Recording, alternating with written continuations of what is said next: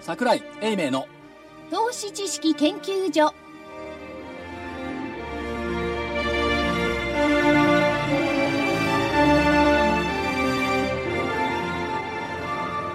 投資知識研究所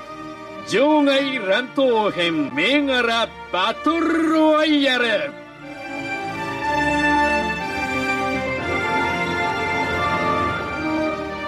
皆さんこんにちは銘柄バトルロワイヤルですレフリー金内彩子ですよろしくお願いいたしますそして本日も戦っていただきます足で稼ぐ桜井英明さんです札幌から戻ってまいりました桜井ですよろしくお願いします先週は電話でしたが今日はちゃんと本物ですから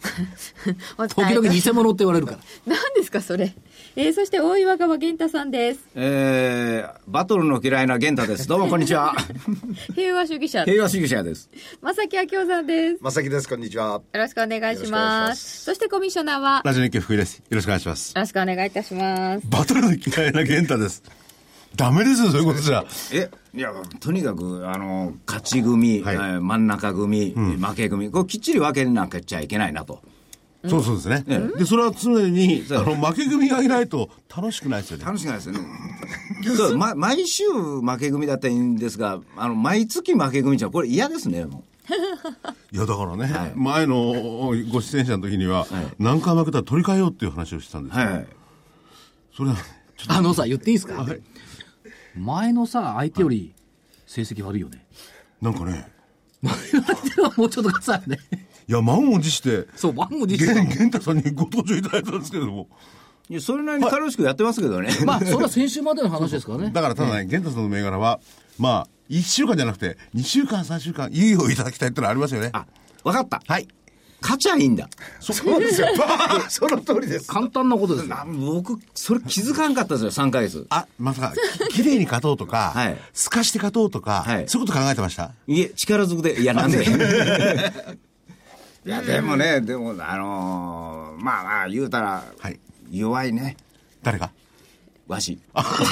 詳しいもう、マザーズか玄太がつわれるぐらい弱いですよ。マザーズね マザーズ引っ張り込まないでくださいよ。 でもさよく分かったのは、はい世の中には反対指標がたくさんいるってことだよね、いや、でも反対仕様もさっきも言ったように、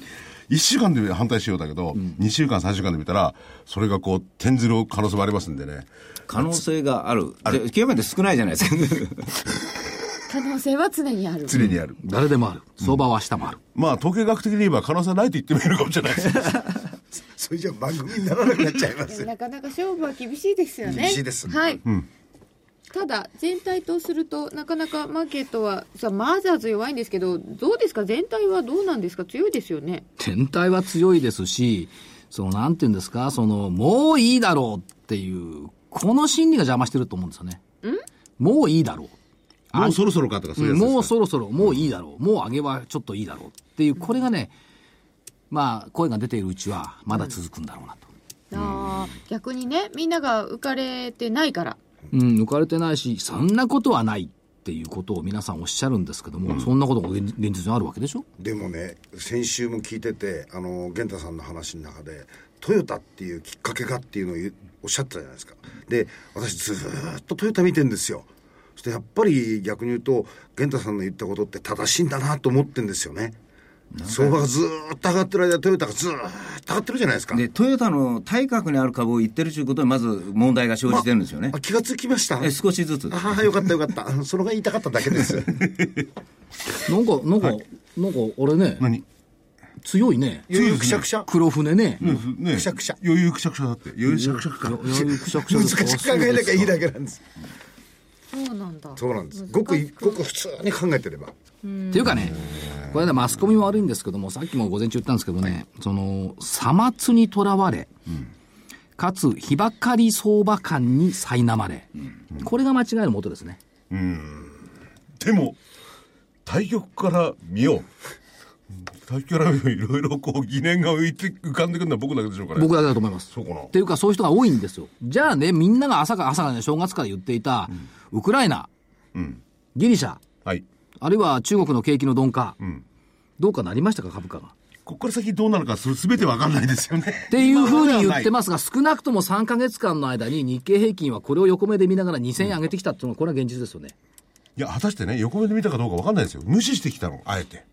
いやいや、むお金はバンバン出てくるすいんでますかせらん。それは市場は無視してきましたけども、証券マスコミは無視してないんで、こればっかり言ってたんだから。あ、なるほどね。ここがね、やっぱりその、日ばかり相場感の間違いなんだろうなと。まあでも1月は下げましたからね下げました。1月はね、確かに下げました。2月の3日も下げました。はいしかしそこから2000上がってるうん、2000円上がってますよね。ギリシャ、伸びただけ。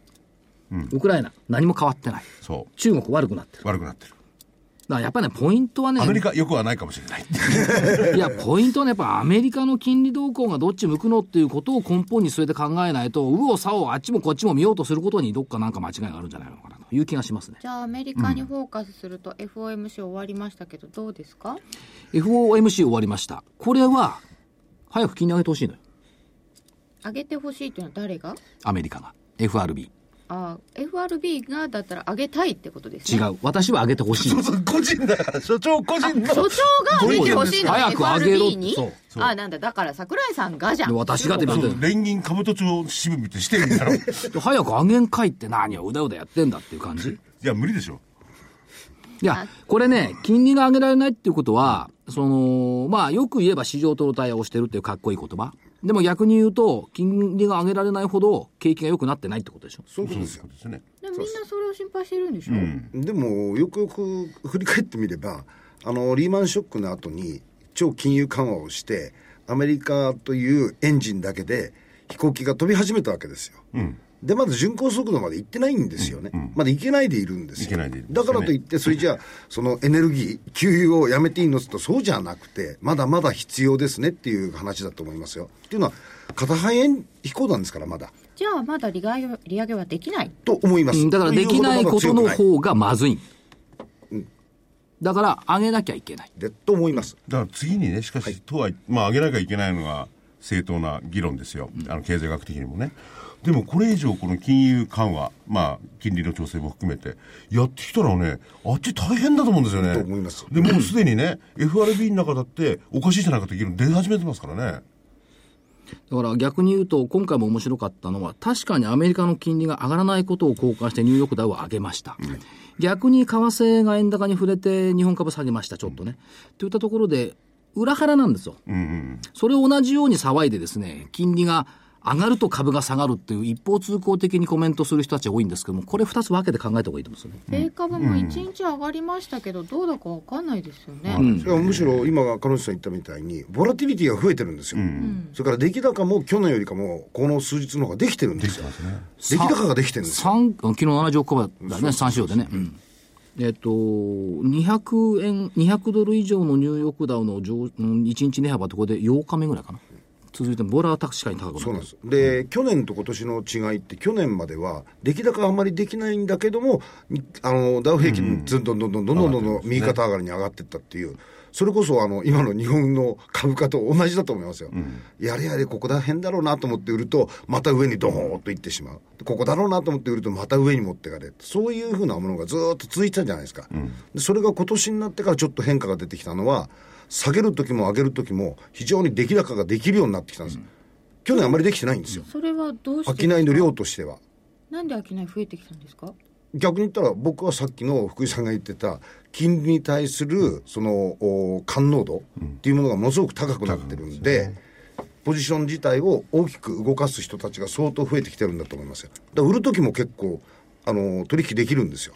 それは短期の人たちの動かすものが大きくなったってことで短すか期に対応しせざるを得ないんでしょうね、ある意味、その今まではいろんなイベントがあるごとに、大きなポジション取らなくてもよかったんですけど、今回は相当大きなポジションを取ってると思います。そう、だから金利だけじゃなくてね、例えばね、他の金とか、あるいは原油とかそういうところの商品も含めてなんですよね。そうですど、どっとこう移り変わるんですよと。思います。うん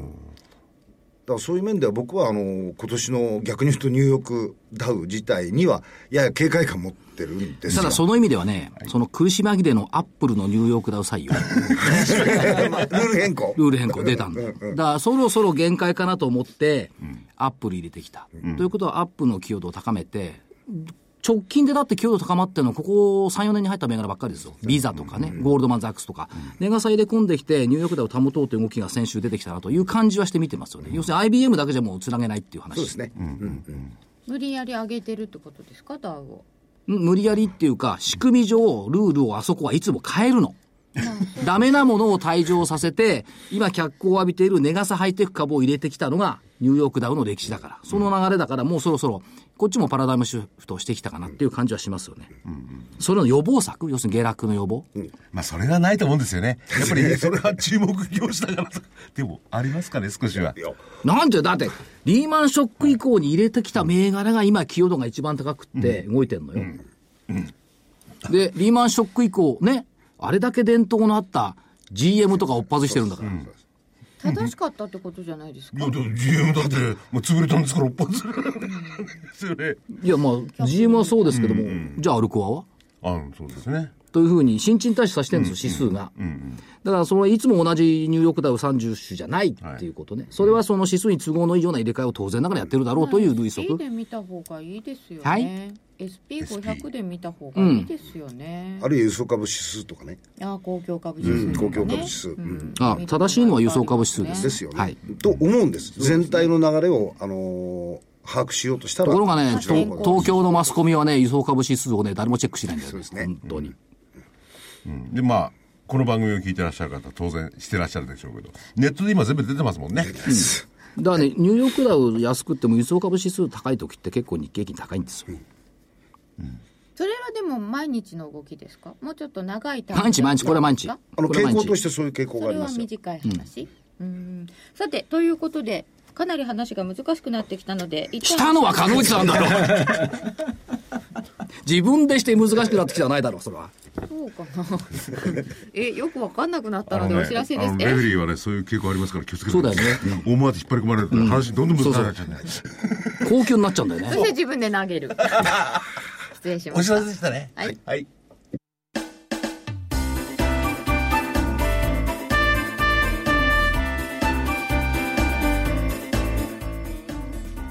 花粉症の皆様に嬉しいお知らせです。花粉症で長年悩んでいた医師が自分のために開発した花粉症対策商品ポレノンは花粉が体の中に入る前にブロックする体にも優しい商品です。ポレノンはペクチンなど自然由来の素材が花粉などの細かい物質を吸着して花粉のアレルゲンの体内への取り込みを防ぎます。薬と違い眠くもならずお仕事車の運転お勉強などもはかどりますラジオ日経ではポレノン3本セットを9640円でお届けしますそれだけではありませんラジオ日経ではポレノンをお求めいただいた皆様にウイルスなどの侵入を防ぐ高機能マスクをプレゼントしていますポレノン3本セットに高機能マスクがついてお値段は9640円送料500円をいただきます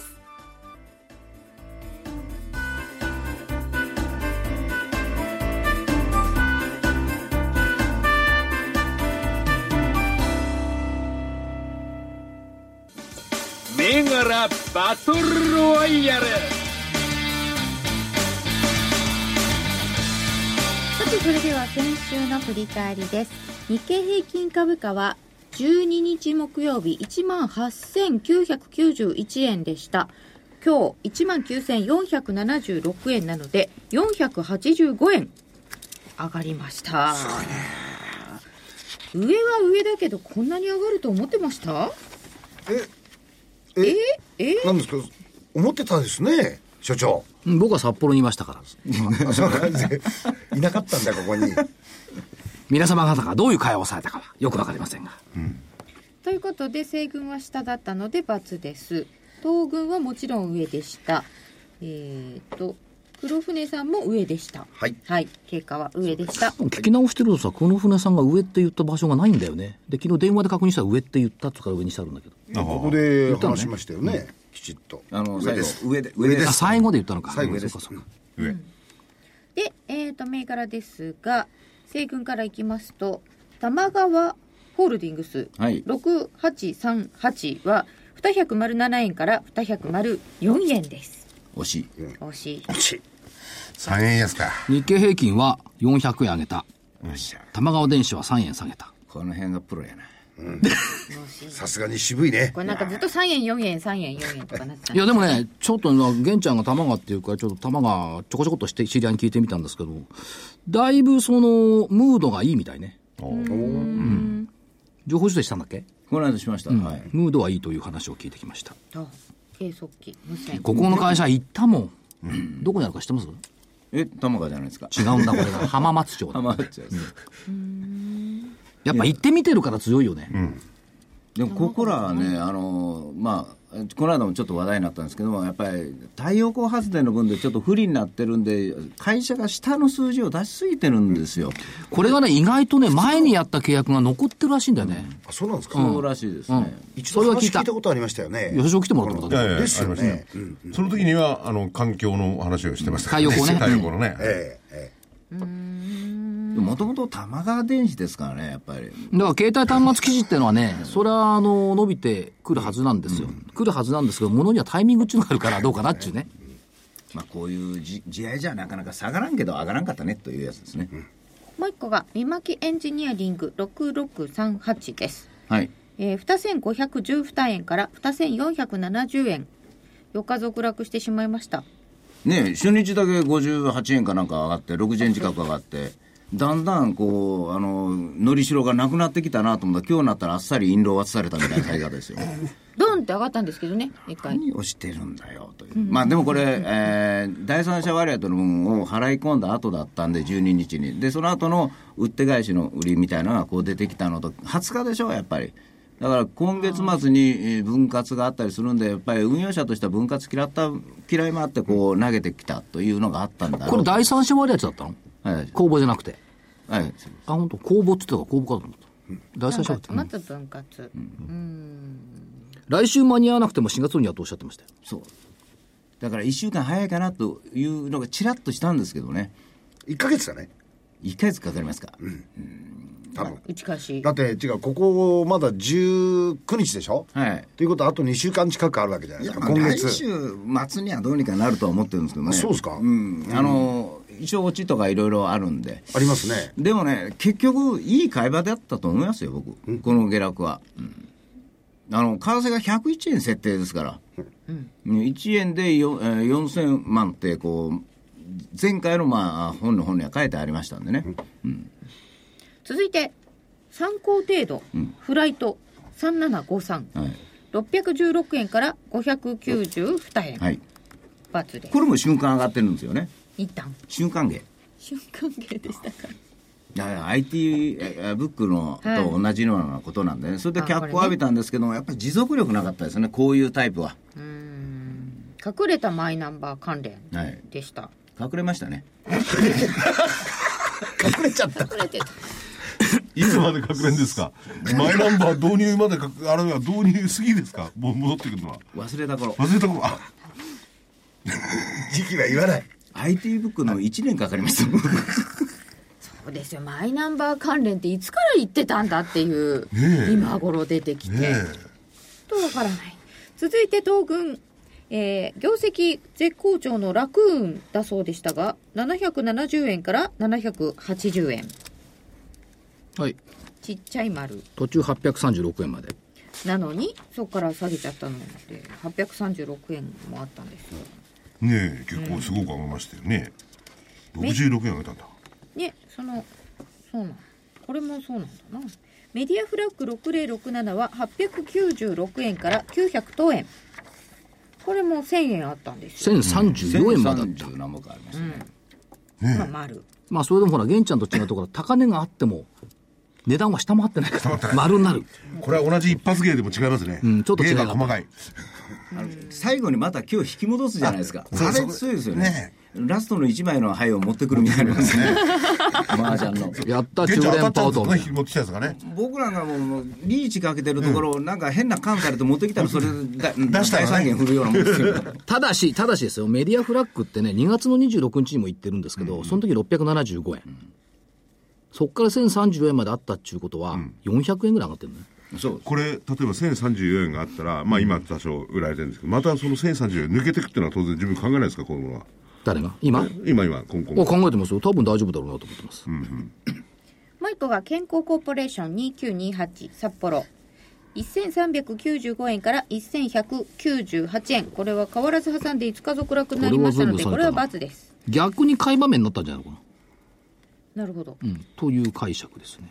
参考、日経レバレッジ1570、買い。もうなんか、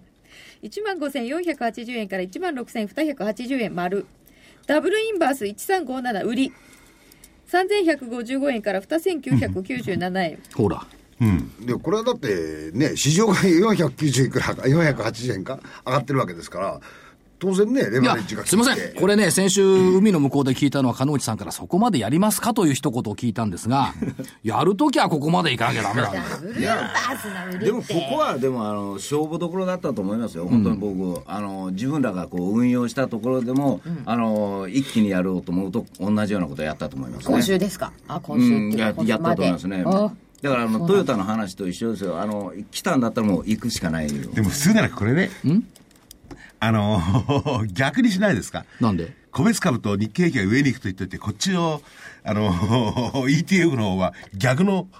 売買をしていくと。それじゃ6畳同じじゃない意味がないじゃないですかダブルインバースの売りっつうことは上がるって上こがるっとてことですよね。で一緒じゃない、それはあの評論家と一緒ですよ、えー短期、あの上昇、でも中期警戒っていう警戒ね非常になんかどっちなんだよっていうちょちょちょちょだからいや全所長部は全部右肩上がりりを想定してるポジションよこれはいやだから分かってるだから、終始一貫してるってそう言いたいヘッわジけのためにヘッジをしようとしたんですねそう僕はヘッジをしようとだから逆にした方がいいんじ ゃないかと。なんであの、こう、こういうことだから、ズコンという時もあるじゃないですか。ああ一り致ますすると儲かんないんですよ、あ、きっそうとか、だそうじゃかないらですか。だってヘッジする意味がないじゃんだってさそれまた先になって終わるだけよ普通そうあそうなんですか。そうなんです、これこれあの僕聞いててあ、これ気合の問題だよなそういそうそうそう気合でしょ、やだからこれはでもや意気込みを気合いっつうと変だけど意気込みを相場感のこうこういうのはねあの私らでもあの運用やってた頃は行きましたよこういくでしょ普通あそこの高い位置なんだけれども、ここ抜けたら強いという時に行くしかないんですよ上買うしかないんですよね。それがね先週のねあのこの放送の時だったんですだよから札幌から見ていたのは多分来週1万9000抜けんだろうなと、だったら両立てで行くべきだろうとなるほしかもこれは品薄 ETF じゃなくて、ちゃんと商いしてる ETF だから値段ができるのよで今日もねすごいですよ今日もあのザラバ中見てたらあのー空売り、これのあのーレバレッジの方のダブルインバースの方売りそうこれの売りの残が増えてんですよね、買いの倍ぐらい売りが新規の売りが入ってるじゃあい取り組みまた良くなっやて鳥くんるまた良くなってるいやだからこう380のみんな410ぐらがいいずれ調整するという感覚があるんで、ちょっと日経平均止まったら、ブラッと売りきますよねそうなんですよだからそれでそのままほとんどやられてる状況ですよで、僕が思ったのは、17日、火曜日ですよね、もう行くしかないと思いましたもん、いろんな銘柄、あのこんだけ上に来だしたら、あの自分の銘柄へ。覗いてあの多分僕が言ってる銘柄以外のもので勝負するのが今一番的確だなともう自分も冷静な判断がそういう時できますからね、その時やっぱりいいなんちゅうかなこうこう ETF かなんかをガンといかな仕方がないとさっき僕が言ったのはねそのところに先週気づいてましたよっていうこと言いたかったわけありがとうございますあのね相場って頭で小賢しく考えた通りにはならないのよ、あ今玄ちゃん言ったように、体で感じてるこういうパターンがやっぱ本物なんだようん、まあ、言われりゃ、言われりゃってこう見りゃわかりますよ。 でもその体で感じるんですって言われるとこっちも困っちゃうんですよね。ラジオにならないいや問題は私が木曜日の夕方の時点で体で感じないというのが悪いん ですよだって場にいなくて札幌にいて感じたんだもん。やっぱり、あれだね、200人ぐらいの聴衆目の前にしてると、投資家心理が見えるのかもしれない。 どう見えました強気とほ安堵感。生きててよかった、本当に。 そうに言ってましたねだって、うんってうなずいてたもん。うっぷん晴らさで置くべきかみたいな。 15年ぶりのこう15年間のこういろんなものたまってますよ高ね揚感ですよ、そうでしたかうん、だったんですよあのーそれこそ、えーと今までたっぷり塩まぶしてつけといたやつがいい状態に発酵してきたかなっていう感じでねだからね美味しいかもしれないとついでにね、東証 IR フェスタでも感じた。それはありましたね、投資家さんの熱気、すごい。だって、40、50だもんね、取り巻きが。本当にすごかったですそれから世代層それから来られる方たちが変わったこれはね本当に如実に感じましたね、ジョン・フィッツジェラルド・ケネディだったらここで売ってるんじゃないですか。 でも今今回のフェス、フェスタの話は、僕らは行ってないんですけれども、まあ、あー行かれた方とかがネットの方にだいぶアップされて安川なんかそうだよね。え安川。すっげえ集まってたもん。人が。あ安川電機ブースにお客さんがいっぱい。いや安あ川の強いわ通常のところで見てると今までのその安川っていうものしか僕ら頭の中にないじゃないですか、ところがあの企業自体の中身が変わって事業のものが変わってきてるっていう のを、あのー見ないと分かんないんですよ、で行って話聞いてるとあなんだやっぱり昔のまんまの安川を見てたんじゃダメなんだなっていうそれを感じましたねなんか、所長も隊長も高揚感に溢れてるよういやな感じしますね。かといって何しててるんですか あら来週の見通しがそのまま続くかどうかっていうのはこれはまた別ですよこですの後の話ですからね、うんとりあえず先今日まではそういう感じでした、これは肌感ですからね、もうね。どうしようもないですよそうだねっ。たんでしょうなんね。か皆さんに、お聞きになってる皆さんには、こう、声とかそういうのね、聞いてる。これで感じてもらえる仕事ないですよね。そうです、うんこれは言ってることと考えが違うよっていうの声に出ますからね。まあ、ちなみにあと加えておきますと、IR に出ていたリソナリソナっていくらだったの今日ろ六百三十三円四十銭。おギリチョンでプ六ラ百ス。三十一円当選からなので丸です。はい。ちょっと自慢銘柄言おうかな。一休。ああ、すごかった。新高値2090円だったかな、それから、リアルワールド。これね、明日の番組で出てもらいますけど、1月29日に言った時はに2013円だったのよ。この間の高値3200円ですよ。おーだから、50%上昇。それから、意外なところでね、もう忘れてると思いますが、1月に言ったデジアド4772、42円から高値56円まであります。今日は四十九円。おーから、ナブテスコ6268。1月15日2901円。3655円まで上げてきましたね。十日続進。はい。それから USS1 月15日1797円中古車オークション。えー、2204円まであって、また2000割れぐらいのとこかな。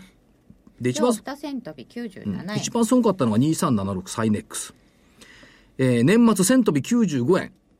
高値2333円。倍。でもね、僕一番ね、地味ですけどもね、あの、あの、酒井先生おっしゃったんで、大黒天。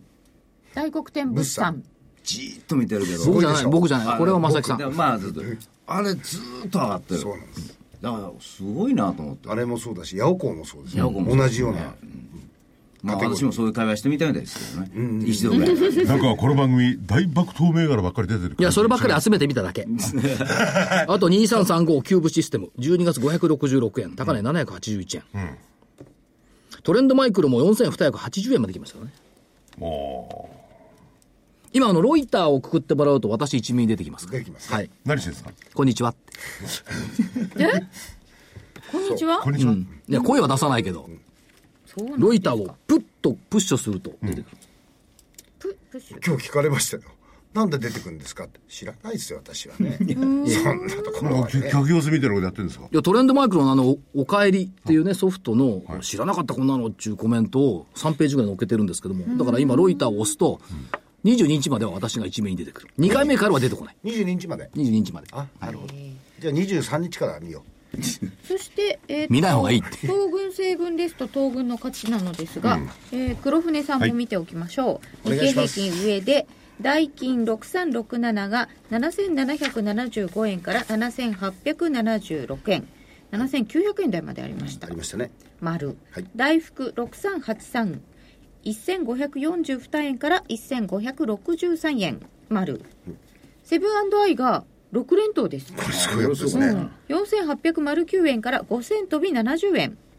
丸だから言ったでしょ、洋華堂で羊年だって。その通りですね。そうです、えその通りです、なんかコーヒー関係なくなっちゃいますよね。これぐらいする関係じゃあ去年から言ってんのセブンイレブンはこ、あセブンアイは今年の中心です。そう。ここできましたよ、来ましたねはい、はいということでなんだかんだ言って、以上黒船復習終わが一番いいんだよね。そうですよね。成績いいですよ、こりれ全勝ね。ですまあうちは持ってきてくれる何座座座布団取って座布団。左手でねはいということで、えー先週は東軍の勝ちです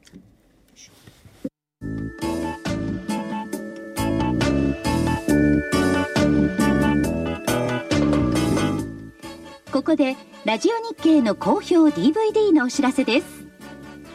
桜井英明の投資知識研究所 DVD は毎月投資に必要な知識や実際の投資に役立つノウハウをお届けしていますこの DVD は毎月テーマを選び桜井さん自身が実践で学んだ投資に勝てそうなノウハウや内外の投資家の動向さらにアノマリーなどに関しても丁寧に説明しています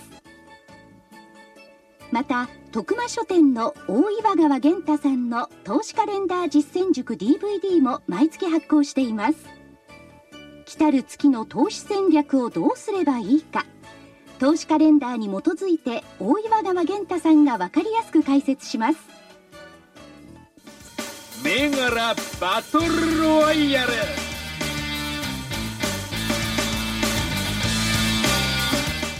それでは、えー来週を見通していただきたいと思います。まずは日経平均株価から予想していただきましょう。桜井さんどうですかえーっと、変えることなく上。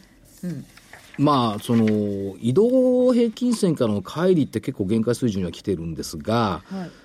信用評価損率見ると、松井経由で売り方マイナス13.8、買い方マイナス4.5。まだ圧倒的買い方有利。で、クイック調査でも8.24だし、最低改ざんが先週、メジャー S q もあって減ってますよね。3兆70億円ぐらいだから、あんまり重荷になってないんで、まだ買い戻しを含めて上っていうことがあるんだろうというふうに思っています。かつ、えーっと、来週木曜日は26日っていうことですか、県立最終はい。で、12月見てても、最後の2日間は安かったんですが、その前までは高かったんで、来週までは高いんじゃないのという感じはしてはいます。従って上。ひょっとすると、恨み腹さで置くべきか、2000年の4月14日、日経平均30銘柄入れ替え前の水準2万434、2万飛び434円。見れるんじゃないひょっとすると。本当にあ来の週時の銘柄来週入れ替えがとんでもなかったので、うーん、そうおっしゃいますけどね、3日で500円上げてんだよ、昨日まで。分かってます、うん知ってます知ってますそうおっしゃいますけどねって今思いっきり指さしましたね。そうそう。続いて、では、そのブルックスブラザーズのワイシャツに指さして。黒船さんを。船さんをはい。いかがでしょうか僕はい。ああ順番が違うのね玄、ちゃんかと思ってたあちこち行っはてます。い、私は、えー変わらず、い変わらずで、はい、水準としてはこんなもんかなと、あの日経平均としては。横ばいで。うん、横ばいです。で、年度末なんだで、えーそんなに大きく下げることもないだろうと思うんですよ。うん。はい。で、26日、権利付き最終でしょ。ですから、多分、うん、ここのところで大きな変化は出てこないと思ってますけども、ちょっと最近のところでやや上げピッチが早いかなっていうのと、今日のあのニューヨークの上げが投資協の下げ、この辺のところはちょっとミスマッチになってきてるんで、私は横です。はい。では、西軍はいかがでしょうかえー、蚊帳の外の私としてはですねまああの今日で、えー今日というか明日で金融機関の売りも切れるんですよだからもしも銘柄を絞ってくるようなトヨタとかで来るようだったらまあ日経平均は桜井先生のおっしゃるように行くけれどもでもそこまで行ってほしくないっていうのがこの間も一緒なんですよねだからあーイーブンというかもうあー配当とかを取りに行くから売りは来ないけれどもやっぱり上値はやっぱり重たいと見たいですねだから横先先週は、先週下げておかなかったら、もうあ とは知らないって言って知らない横で。横よかったな、上横横だな。下がない。いやでもね邪魔者がいないからやろうと思ったらね先物で来るし、まあ、今日安かったことがかえってプラスになってますもんね今日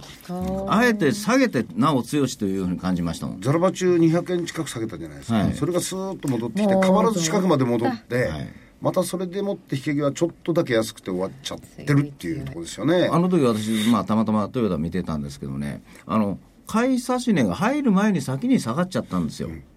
だから、滞空時間というか、下がってた時間、5分ぐらいですよ、あれ。ほんとすぐ、まあ、50円ほど戻って、そこで板ができて上がってきましたからね、早かったなと思いました。うーん。ということで、銘柄参りましょう。ど、どこら、どこらからいきますか出席番号順でいきましょうか。はい。じゃあ、西軍からお願いします。 えーっと、あーまあ、一応配当取りも考えなくちゃいけないので、えー5632のあーサンセコ、三菱製鋼ですね。三菱製鋼、あの自動車とか県機のあのバネ特殊工とかバネを作ってるんでまあまあそんなに特別業績がいいことはないんですけどもこれ5円配当をやっててまああー2円50銭まああるからこれでいいだろうと現在の値段でそれと市況関連だが割とねあの今回若干出遅れてる部分があるので往年のして株という意味もあってちょっとどうかなと思いますね。それともう一つ、えー、5142の秋です。 5142アキレスはい、これ、まあ、業績自身は悪い悪いとこう言われてるんですけれども、意外にこの間のおーし四半期の決算も良かったんですね。で、もう一つはこれ、3月1本4円配当。ああで逆にねあの、私、こういうふうに言うと、ですね、えー、ギリギリ前になったら、帰って配当落ちてから下がったり嫌だって売られるような気もせんこともないんですよ。 でも今は、今は何の影響もないから、このまま動かないで、得意の1円も動かないというパターンで、 あの越してくれたら配当がそのままもらえるという、えーものすごい前向きな検討 どない精神だよね。いやまあ、一応それを2つを考えてます。で、もう一つ、はいえーこれがまたね、牙に思われたら困るんですけれども、おー6400の富士世紀。 6400富士石はい。あのーまあ、精密の金型っていう会社の僕はイメージが非常にあるんですね。あの、自動車のせとかの精密部品とか、そういったデジカメ用の、まあそういうものを製造してるんですよ。で、ここの会社って赤字だったんですね、この間。でもよく見たら、その中国の方とか海外で工場を作るんで、それでお金を出したんですよ。で、それの、うん来、来年度といいますか、来期の売り上げはそこにドンとこう乗せてきますよと言って、ちゃんと言ってるのに、こう無視されてんだから、まあちょっとかわいそうだなという。うんそれまでちょっと、お富士世紀をお考えています。はいで、えー参考銘柄が、あーえー3625のテックファーム。 3625テックファームはい、えーこれをは半々だったんですけどね、本命にしようかなと、本当は実は思ってたんですよ。参考と本命の半々、うん、だから、多分あの私の勘は外れるから、ちょっと こっち持ってきていや、だって、これ、もともとスマホのアプリの会社とかでいろいろ出てたんですけども、結局、カジノの会の時によく動くんですよ。で、去年もだいぶ化けたんですけどもね。で、ぼちぼち、まあ、そこういう話も出てきてもいいのじゃないかなという、ちょっと株価があまりにも低迷してるんでね、私、負け組大好きなんで、ね、とりあえず同社あたりをぼちぼち。カジノ。本命どうしますかえ本命はどういった参考銘柄中えー、そんなこと銘柄そんなことないです。えー、まあ、こういうのは一番僕は富士世紀行かなくちゃいけないでしょ。あー3名はい自席で、カジノかとおっしゃいましたがえ、カジノ、あのーマカオ、すごいんですよね。前年比で47%落ちた。そうですね。とん大変ですよね、あれね。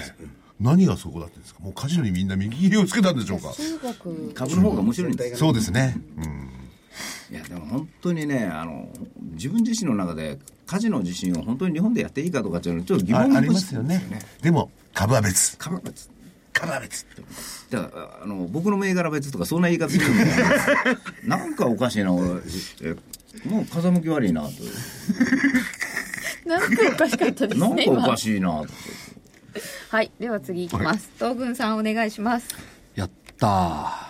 何がやったなんですかまだ勝負してませんよリート本4冊目の増刷ああすごい今決まりましたさあ東京銀行協会ビルでの出版記念パーティーが正木さん近づいてきましたかねああどういう約束してたんですかいやだって2今回は万部できたら売れたらだってさ出版パー1ティ回にな何部するのえ印刷するのでそれはね、後でまたじっくりとやりましょそう。うそうあじゃあ銘柄行きましょうそうそうはいそうそうねそうですねはいえーよかったですね、売れてて。ー本当よかったよよかかっったたえー IR フェアでね人だかりがすごかったのよはい リートの本に。ん違う違う違う。あリードの方売れたあいいからそれいい6に引っ張ってるんじゃない6294はい。岡田アイオン6294岡田愛よ本当にねここ人集まってたまあ安川もそうだったんだけど岡田アイオンは、これあのーふ解体研機どうでカニの爪みたいなやつでね、あれを使っ作ってる会社なんですけども、その国際空港とか橋とか、道路、鉄道、住宅、下水道、公園、リクリエーション、これ全部作り直さなきゃいけない。まあそういう仕事が山積してるわけですよ。だからまあ環境づくりっていうのをテーマとしてこう出してきて、で、そのリサイクルっていうのをね、打ち出してきてるところもやっぱ地球環境に優しいっていうことですよね。で、首都圏中心の耐震建て替え工事。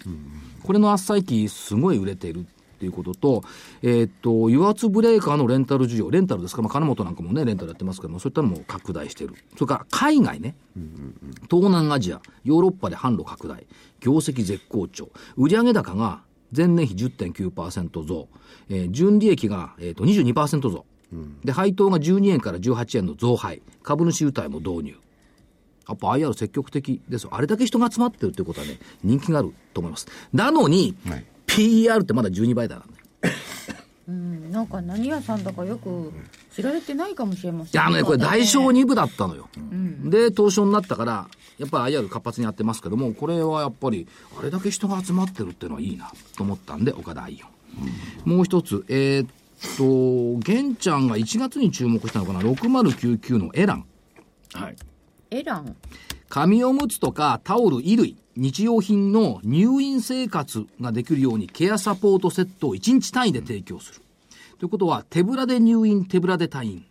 あ貸し出しこれ結構大きいんですよ。で、なんでかっていうと、高齢化が進んでいて、まあそれを含めてですね、単身世帯が3世帯に1世帯、高齢者単身世帯が7世帯に1世帯、一人高齢者世帯が9世帯に1世帯ということは、入院しちゃったら誰も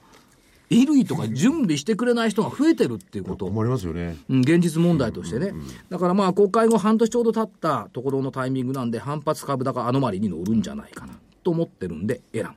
玄ちゃんが1月に言った銘柄。えっ、と今日は2千232円玄ちゃん行った時は2381円だったのかな、うん、でそこから見るとちょっとお安くなってきてるんで、えーちょうどいいかなというところですねそれともう一つはねえーっと6324かなハーモニックドライブシステムズ6324ハーモニックドライブまあ交ど差こにいましたねそれ、ええありました工作機械、ロボット、半導体製造装置、フラットパネルディスプレイなどの、まあ、あのーロボット系の部品をね、歯車みたいなのやってるっていう会社ですね。だから、すごい良くなってきてるということと、ロボットっていうことでいくと、作業用ロボットは、医療、介護、リハビリ等々に使えてくる。業績絶好調。えー売上高23.3%増、営業利益73億5000万、えー、57%増、純利益49億63%増、2桁の増収増益。株価もずっと上がってきてますよね。こういうのも、まあ、必要な分野ですよねと、もう一個足してどうだろう、さっきも言ってましたけども、6268ナブテスコ、再来週取材に行くんだったかな。取材に行く会社の一つとして、6268ナブテスコ、参考。ラブテスなは参考じゃなくていいや、入れといてください。はい4つですあ今とは、そんなところかな。 4つにしときますかあ参考で5261リゾートソリューションリソル上がってきたのでね270円で入ってきたね5261リソルが参考ではいそんなところです本命は本命鉄の爪じゃないカニの爪岡田アイオン、西軍になっちゃう今日はあれワニラってやつでしょワニラワニラってこう挟むあーワニの口のような、あれ見てる僕大好きなんです見てる のあれうわーってぶっい飛やん見で てるぐらいならやってちょうだいよはい黒船さんはもうあの非常に説明いらない単純明快、はいえーオールドファッションって言いますかね、えーあまり買われてなかったんで、えーしかもバランスシートも PL もお非常にいいと思ってるんでとうと5う5332また売れましたよねウォシュレット中国とかねいやー韓国とか台湾の人まだこれからだと思いますよ、あのーアジア圏のあの生活水準がだんだんだんだん上がってくると多分このニーズって相当顕在化してくだっるてだろう文句言われるほど売れてるんですよねそうなんですその割にはあまり買われてないんです、どうどうとが思ってます、はい業績はちょっと伸びないんじゃなかったあ誰だったっけのの伸び率が小さくなってるそうだよねそうです、うん、だけどおバランスシートとかその辺のとこ見るとまだ買えるかなとで、今回はあの外人さんがこの水準ならまた買ってくれるんじゃない買ってくるんじゃないかなという発想で選んでますとうとうって昔光触媒かなんかやってなかった稲製糖かと思えたあなんかやってたな、